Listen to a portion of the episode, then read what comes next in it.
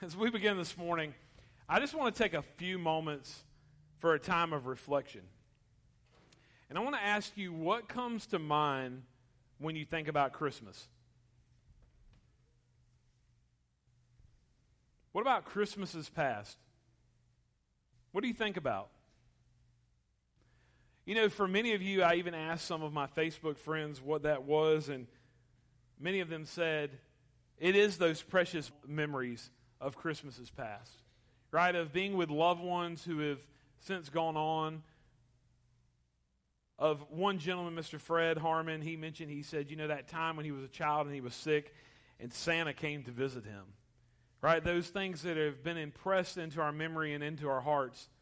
And so many of you this morning, you may have thought about loved ones. You may have thought about family, about gatherings, about travel, about presents that you received over the years. For me, I think about Christmas at my nanny's in Conway. Every Christmas, the Sunday before Christmas, we would go to my grandmother's house. And it was just a beautiful time to be together. I think about the food. There was tons of it, right? Like everywhere you looked in her counter, like in her kitchen, like every counter had food on it. And if you left there hungry, it was your own fault. And, and then I also have to think, like, why is that the first thing that I thought of? You know, why is it the, I mean, you can look at me, you can tell that I like to eat. I mean, Truett Cathy, who's founded Chick fil A, he said, Food is essential to life, therefore make it good. I, I think about the family. I think about everyone gathered there, squeezed in her house, squeezed in that living room, busting out at the seams. Like there was no, no one knew what COVID was. Amen. Like we were just spreading germs all together. You know, snot and tears. I don't know. It was bad. But anyway, we're building our immunities. So you had food, you had family, and then you had fun. It was a time that I would get together and, and that you would get uh, your presence, you would get to play with your cousins. And there may be some of you here this morning that I'm speaking to that as you get older, things change. Right? You, you don't realize the drama that existed between, you know, Aunt Teresa and Uncle Terry. Right? And so when you get together, there's those things when you come together that as a child you're oblivious to.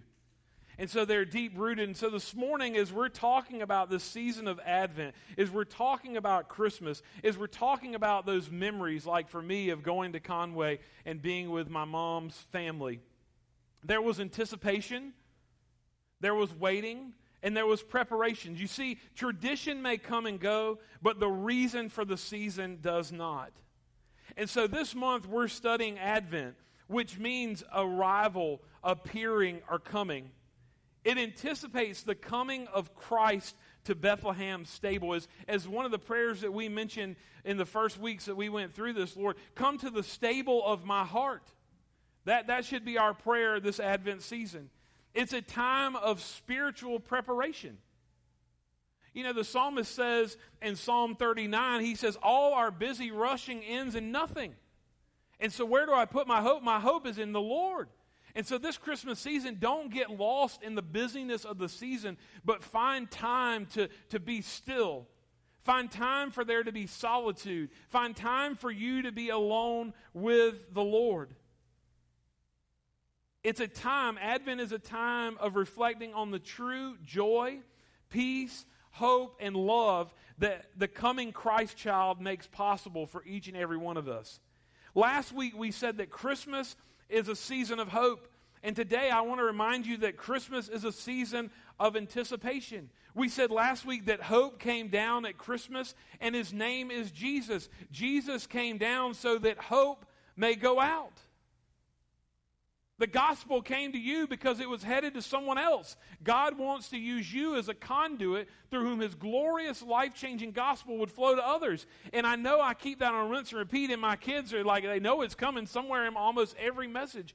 But it's a quote that has just really challenged me because are we willing and able as we go through our lives in the coming days, in the coming weeks leading up to this Christmas in 2021? I don't know about you, but I think there are some people who need a little hope. Amen. There are people who need some joy. There are people who need peace. There are people who need the love that only Jesus can bring. So I want to challenge you. I want you to challenge your family to use Advent as a time of heartfelt communication and connection between God and others. Listen, this is important. The season and the story of Advent doesn't change from year to year, but we do. Are, you in a different place this Christmas than you were last year? In your marriage? In your relationship with Jesus? In your career? With your health? Are you in a different place this Christmas than you were last? You see, our circumstances, our challenges, and even our relationship with Christ can vary greatly based on what we're going through.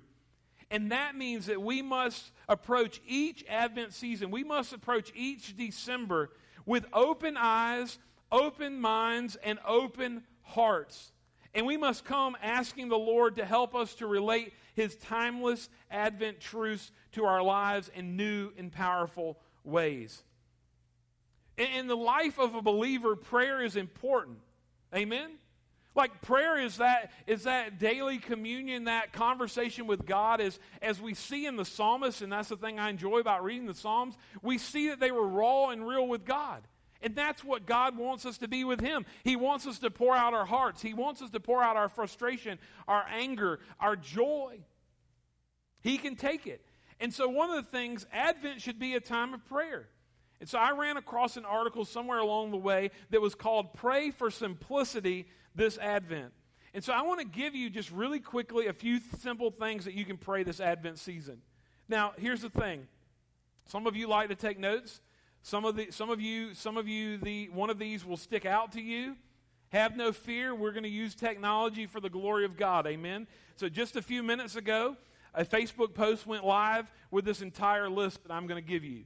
So you just sit back and listen and maybe hop on Facebook. When you leave church, you can't use it here because there's no signal. So, see, there's a reason we met in the Family Life Center. There's no signal. You can't get out to the outside world. You got to focus on Jesus. But anyway, go to our Facebook page and you can read this list. But let's look at these lists. Praying for simplicity this Advent season. Pray for opportunities to learn something new regularly. Pray for strong relationships with other people in the bond of loving community. Pray for peace in all situations, no matter the circumstances. Pray for joy and a sense of humor. Now, I don't know about you, but I, I don't know that I've ever prayed for a sense of humor. Amen? But listen, we're allowed to laugh as believers. It's the joy of the Lord that should be inside of us. And so sometimes when I walk into church meetings, sometimes when I am in a room with other believers, I don't necessarily see that joy. As old pastor said one time, y'all, maybe y'all need to um, smile because it looks like you sucked on lemons, right? I mean, where is the joy of the Lord in your life? Pray for a clear mind and the ability to clearly communicate what you value to others. Are you adding, like John Maxwell says, are you looking to add value to other people's lives? Do you value them? Are you looking for ways to add value? And, and are you adding value to them? People, listen, in the world that we live in today, people want to be seen and heard. They want to be seen and heard. This week I met a gentleman named David who is going through recovery. And I met him. He applied for a job, and I said, Look, I don't know what's going to happen with this application, but I don't think it's a coincidence that you were placed in my path.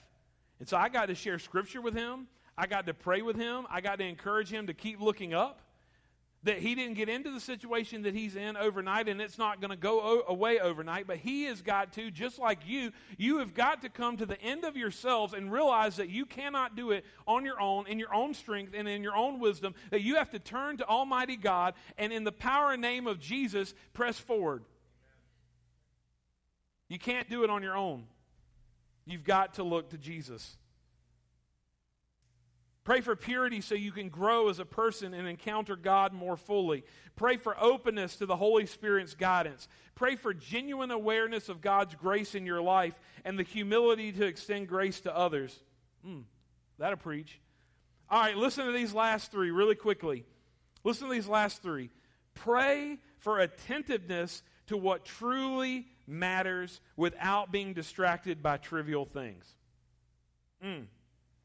Pray for the freedom from all that burdens you past mistakes, fears, destructive habits, hurts other people have inflicted. And then I wrote, fill in the blank. Pray for grace to be able to rest, to become aware of God's presence, and to enjoy it. So this morning, I want to invite you to take your copy of God's Word and turn over to the book of Luke Matthew, Mark, and Luke. As you're turning to the book of Luke, remember we said that Luke is a physician. He's a detailed guy. So here in Luke's gospel, we see probably the most detailed account of the Christmas story. Right, as we talked about, do you want a physician working on you and taking care of you who's not detailed? That's just happy go lucky? No, you want somebody that's paying attention to those details. And so we find that in Luke. So look with me in Luke's Gospel, chapter 1, starting in verse 26. It falls under the heading of birth of Jesus foretold. In the sixth month, the angel Gabriel was sent from God to a city of Galilee named Nazareth to a virgin betrothed to a man whose name was Joseph of the house of David. And the virgin's name was Mary, and he came to her and said, Greetings, O favored one, the Lord is with you. But she was greatly troubled at the saying and tried to discern what sort of greeting this might be. And the angel said to her, Do not be afraid, Mary, for you have found favor with God. And behold, you will conceive in your womb and bear a son, and you shall call his name Jesus, and he will be great and will be called the Son of the Most High. And the Lord God will give to him the throne of his father David, and he will reign over the house of Jacob forever, and of his kingdom there will be no end. And Mary said to the angel, How do I, how will this be, since I am a virgin? And the angel answered her, The Holy Spirit will come upon you, and the power of the Most High will overshadow you. Therefore, the child to be born will be called Holy, the Son of God. And behold, your relative Elizabeth, in her old age, has also conceived a son, and this is the sixth month with her who has been called barren. For nothing will be impossible with God. Verse 37 For nothing will be impossible with God. And Mary said, Behold, I am the servant of the Lord. Let it be to me according to your word. And the angel departed from her. May the Lord bless the reading of his word. So let's go back really quickly and, and just begin to unpack this. First and foremost, as I was reading and studying, I, I, ran across this nugget of wisdom from God in the small stuff at Christmas. Listen, the story of Mary suggests that God's favor may involve putting us through difficult circumstances in order to accomplish his plans. Friends, following Jesus is not easy. Let me say it again Following Jesus is not easy, but it's worth it. If, if you are, are, tracking or following someone that's an easy believism who's not pointing you back to Jesus and the shed blood at the cross of Calvary and an empty tomb and a conquered grave, then friends, you need to, you need to split. You need to move on in another direction. It is not an easy believism. Following Jesus, Jesus even told us that we'll have trials, we'll have temptations. But fear not, I have overcome the world. So in verse 26, we let's kind of unpack some truths from this passage that we read. In the sixth month, the angel Gabriel was sent from God to a city of Galilee named Nazareth to a virgin betrothed now, there's that word. We don't, I, we don't use that in our, our language today, but in essence, that meant that she was engaged, that she was legally committed to Joseph. Then we see what? To a man whose name was Joseph of the house of David. See, listen, as you read through Scripture, you've got to just slow down. As one preacher I love says, you've got to get on the Bible bus and press your face to the window and look and see what's going on. Like you can't go by at 55, 60 miles an hour. No, we, we want to we want to go by on that tour. And as we read scripture, like what is God saying? What is his spirit saying to us? And he's reminding us of the house of David that all is lining up of what God said would play out. What God promised, God delivered. Then we see here that she says that, you know, that. Um, verse 29 but she was greatly troubled at the saying and tried to discern you know what is discernment that's that understanding that's asking the lord to help you connect the dots to see this as he sees it, to have a greater understanding, to see the bigger picture. We should be praying for discernment in our lives. Some people, praise God, have the gift of discernment. Amen? And I'm thankful for those people that God has placed in my life. And, and I've been in some situations, and, and they'll read and they'll say, You watch, this is going to happen. And so, sure enough, a little time goes by, and there's a little friction, and, and that couple moves on to another church. He called it. He has the gift of discernment, but we need discernment in our lives of, of which way to go and what we need to do.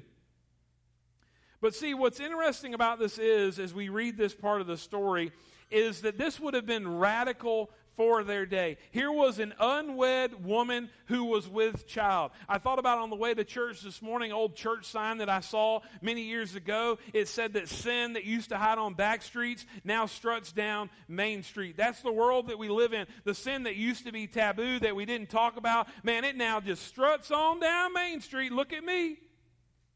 And that's the world that we live in. And so here it was a radical story that, that she's with child, but they're unwed. And, and so, even so, as we study this story even deeper, that Joseph just wanted to walk away. Friends, there's some of you here this morning that maybe you've wanted to walk away in your relationship with someone else, with the relationship with your spouse, with relationship with your parents, relationship with your friend, that it would be easier to walk away, right? Because we have a tendency of either fight or flight. And so sometimes it's just not worth stirring the hornet's nest. And so instead of fighting, you flee. But sometimes we need to realize that we're to be, we're to remain there because Christ is making us into the image of who He is, and He's chiseling off uh, the hardened hearts. He's using that spiritual friction of those people in our lives to make us more like Jesus. And so when we run, we, we rob ourselves of the blessing of God and becoming more like Christ.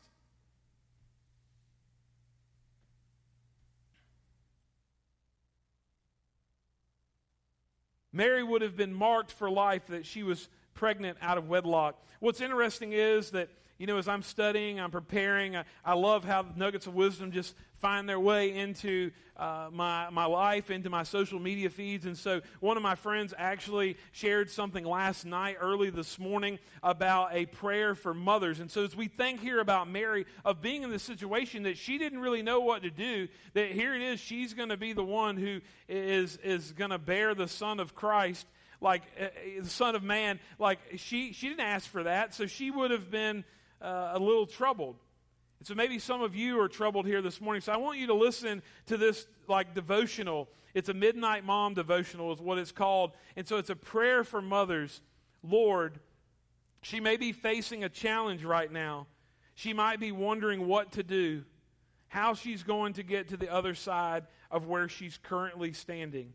But Lord, you have always shown her the way in the past. You have always shown what to do, even when she didn't realize it was you leading her. We ask you to remind her that you have the answers that she needs, that you have the solution, that she can trust you are leading her. Bring her peace as she trusts you, we ask in Jesus' name. Maybe some of you are mothers or daughters here this morning, and maybe you needed to hear that. Maybe there's some men in the room, some fathers in the room, that you need to adapt that for being a father. That you need to be reminded that God is the one who is in control. He's the one who knows. He's the one who will see you through. Verse 30 the angel said to her, Do not be afraid. You know what's interesting is they were fearful. I mean, would you be fearful and afraid if, if, if this he- heavenly being came and stood in your presence and is presenting you a message of, from the Lord? What have we talked about in, in messages past? That the Lord speaks of one of four ways He speaks through His Word, He speaks through His Spirit, He speaks through other people, and He speaks through your circumstances in your life. So don't be afraid. This notion of everybody, oh, when I get to heaven, I'm going to ask Jesus this. If they were afraid and trembling at the angels, what will you be in the presence of Almighty God? You'll fall to your face. Don't be afraid. Somebody in here needs to hear that this morning. Don't be afraid. Where you are now, you will not be able to get through on your own, but when you look to Jesus, Jesus, the author and finisher of your faith, the one at Calvary who took your sin and shame and he bore it on himself, it is through Jesus that you have the power and you have what you need to press on. Keep looking to Jesus. Even in the text here this morning, verse 31, and behold, you will conceive in your womb and and the bear a son, and you shall call his name Jesus. And I just began to circle that word Jesus. As Matthew Henry points out, Jesus, the name that refreshes the fainting spirits of humbled sinners, sweet to speak and sweet to hear. Look with me really quickly in verse 37. There's a very powerful truth that I want you to see here this morning. Verse 37 For nothing will be impossible with God. Nothing will be impossible with God. And, and as I was studying this verse, verse 37, I, I pulled up, and, and that's why I encourage you to use technology. Like I went into the Bible app, and, and I have several translations that are sitting there together, and I began to look at that, and I just want to remind you of some of the truths that I saw. King James says, For God, with God nothing shall be impossible. The NIV says, No word from God will ever fail. The Amplified says, For, for with God nothing is or ever shall be impossible. As I was as I was writing, and I happened to write down like, what's the power in this text that we're studying this morning? And I wrote down that nothing is impossible to God. But then as I began to study that, I, I had to go back and I scratched it out and I wrote, Nothing will be impossible with God. It's with Him, not on your own. It's with God. It's following Him. It's trusting Him with your life.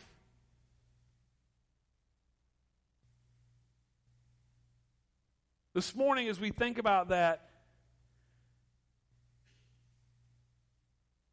we need to be reminded that we're to walk with God and that we're to prepare now. Jeremiah says, Jeremiah 32, verse 17, Ah, Lord God, it is you who have made the heaven and the earth by your great power and by your outstretched arm. Nothing is too hard for you. Matthew talks about the rich young ruler in Matthew 19, verse 26. He says, But Jesus looked at them and said, With man this is impossible, but with God all things are possible. We, we see Luke's account of this uh, with the rich young ruler in, in Luke chapter 18, verses 27, 24 through 27, how difficult it is for those who have wealth to enter the kingdom of God. It is easier for a camel to go through the eye of a needle than for a rich person to enter the kingdom of God. Those who heard it said, Then who can be saved? But he, Jesus, said, what is impossible with man is possible with God. How do you apply these truths to your life? You might be asking this. You need to walk with God, and you need to be preparing now. As I was reading about storms somewhere in the past, I had this note that that I jotted down. How better will it be to walk with God now and allow Him to prepare you along the way than to wait until you're in the midst of a storm and have to turn to Him then. The time to prepare for a storm is not in the midst of a storm, but before you even get into it. Hurricane season came and went, and praise God, we didn't have any hurricanes, but you can't prepare at the last minute. You've got to prepare ahead of time. And the same thing with our spiritual journeys. We're going to face battles this coming, we're going to face battles this afternoon. We're going to face things this coming week. And if we're not prepared, we're going to fall. We've got to prepare for the battle now. We can't prepare for it in the midst. Will He help us in the midst? Sure, if we turn to Him, but we're not called to just turn to Him in the midst of the valley. We're called to praise Him and be with Him on the mountaintop too. If you walk with the Lord, He will prepare you so that when the storms come, you'll be able to face it, not on your own strength, but in His. So, my, my prayer for you this morning is walk with God and prepare now. And you, and, and you might be saying, well, how do I do this? Well, you have to receive the gift that was sent for you. I mean, over there underneath those trees, there's some gifts. But if we never open the gift, if we never receive the gift, then what good does it do?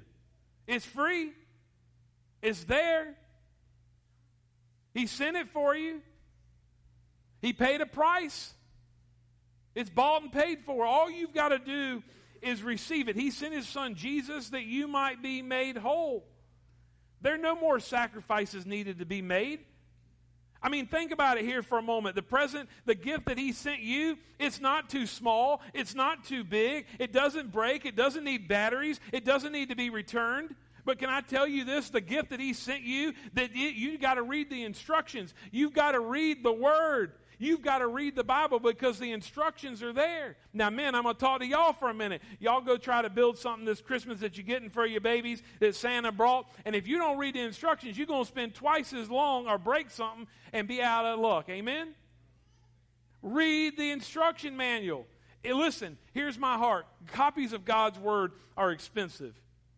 Young man, when I worked at the Olive Tree Christian Bookstore for about a year and a half on Saturdays, a lady came in. He went to a Christian school in our community uh, over in Clarendon County. She came in. She's like, I need to get him a Bible. They went to the Dollar General. They got him a Bible out of the Dollar General. He took it to class. The first day he opened up, and the cover fell off right? I mean, the Word of God, if it's not a part of your lives, then it's, uh, you know, to ask for 30 or 40 dollars for a decent bible is too much. If there is someone in this room today and you do not have your own personal copy of god's word i want you to discreetly come and see me before you leave. I have bibles across the street in one of the offices that i collect and i buy when they're on sale because i want to be able to give them to people so that they can saturate their lives with the word of god.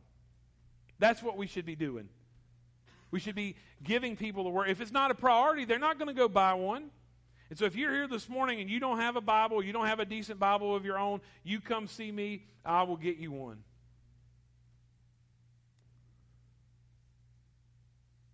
You know, as we talked this morning,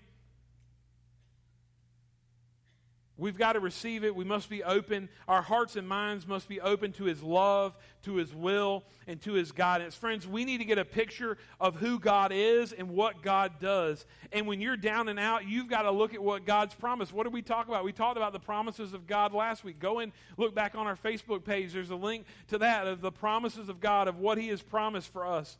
But I want to remind you this morning that the season of Advent is a season of anticipation, it's a season of waiting, it's a season of preparation, it's a season of travel. Really quickly, I started this morning talking about my nanny in Conway.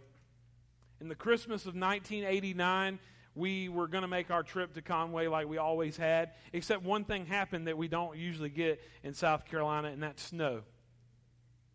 And so it snowed that Christmas in 1989, and we couldn't go the regular way that we had to go. So we had to go up through Florence and go the back way. and I'll never forget we got there, and I don't remember too much about it, but can I just pause right here this morning and just remind you that maybe you need to push through the awkwardness of gathering with your family? Push through the discomfort, push through the pain because here's the thing we never know how much time we have with one another. That Christmas, as we traveled uphill both ways in the snow, we had Christmas. But little did we know, on February 8th, 1990, my seven year old cousin Jennifer would be killed in a hit and run trying to get on the school bus on 905. We don't know what tomorrow brings. We don't know how much time we have left with one another. So you've got to push through the awkwardness. And you've got to push through the comfort, discomfort, and the pain. You've got to look to Jesus and ask for his help and gather around the table with maybe some people that you don't want to be there with and, and just ask the Lord for his strength and his help to see him the way that He's seen him. What's interesting, too, about that Christmas is we used to have this joke in my family that 20 years ago, now it's actually 32 years ago, but 20 years ago, we would always begin stories like that. But there was joy that came out of that. There was this notion of as we traveled that you need a flashlight because you might get stranded. Right? So just remember where you're at this Christmas season that just to make those memories, to have that joy, to enjoy each other's company. But we don't know what tomorrow will bring. So I want to remind you of this that anticipation leads to preparation, which leads to participation. As we look at the story of Mary and Joseph, they're presented that this is what's going to happen. There was some anticipation, right? Because think about it. If you're pregnant, what do we do? We throw a shower. You think she was anxious? Sure. Do you think she wanted to be in this position? Maybe not. But anticipation leads to preparation, which leads to participation.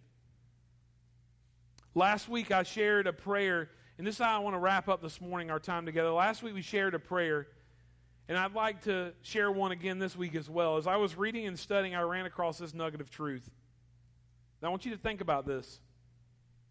The story of the virgin birth has become so familiar that it's easy for us to lose sight of how utterly spectacular and astonishing this event was.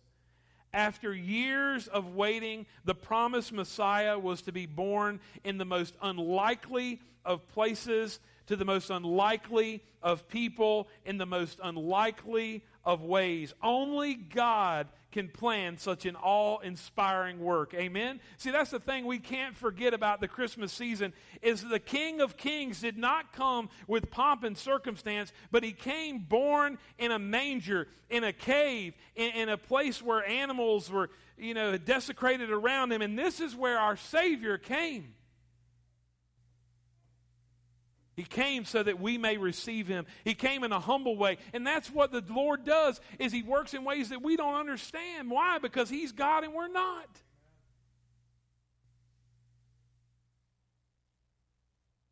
In the most unlikely of places, to the most unlikely of people, to, in the most unlikely of ways. Listen, can I simply remind you this morning, too, as you go through your life, there is no one, there is no one, there is no one that God cannot save that he cannot transform if they will turn to him. Who are we to say who, who he can use? So I want to close with this prayer Lord, you are perfect in all your ways, and your plans are magnificent. May we trust you with every aspect of our lives, remembering that Mary's story assures us that you are able to show up and do the miraculous. Nothing, nothing is impossible for you, Lord. Let's pray. Father God, I thank you for your word. Lord, I thank you for just a simple reminder that as we head into this Christmas season, Lord, that that, that our lives may change, our circumstances may change, our health may change, but Lord, the gospel never changes. And so, Father, I thank you for the timeless truths of, of reminding us this morning, Lord, that it was in the, in the unlikely of places and unlikely people, in the unlikeliest of ways, that you decided to come. And so, Father, I thank you that you did come. And so this morning, I pray for that one here who has never accepted you as their personal Lord and Savior. Father, I pray that they would turn from their ways, that they would turn to you, that they would acknowledge their sin, that they would acknowledge their need of a Savior. Father, because you've come so that we may have hope, and you've come that that hope may not just reside in us, but it may be lived out and may be poured into the lives that you place in our paths. And so, Father, I thank you this morning for a worshipful Sunday. I thank you for these young ladies from Connie Maxwell. I thank you for those that have given gifts that they will receive. Father, just like they're going to receive those gifts, we're called to receive the gift of salvation that you have given us. Lord, it's been bought and paid for. There's no need to stand in line to return it. There's no need, it's not too big, it's not too small. It's just what we need. And so, Father, I pray this morning that you would help us to remember that salvation, that we would live from those truths, that we would look to you. And, Father, in this Christmas season, that we would anticipate the great and wonderful things that you will do when we trust and we follow you. Father, we ask all this in the mighty and precious name of your Son, Jesus. Amen.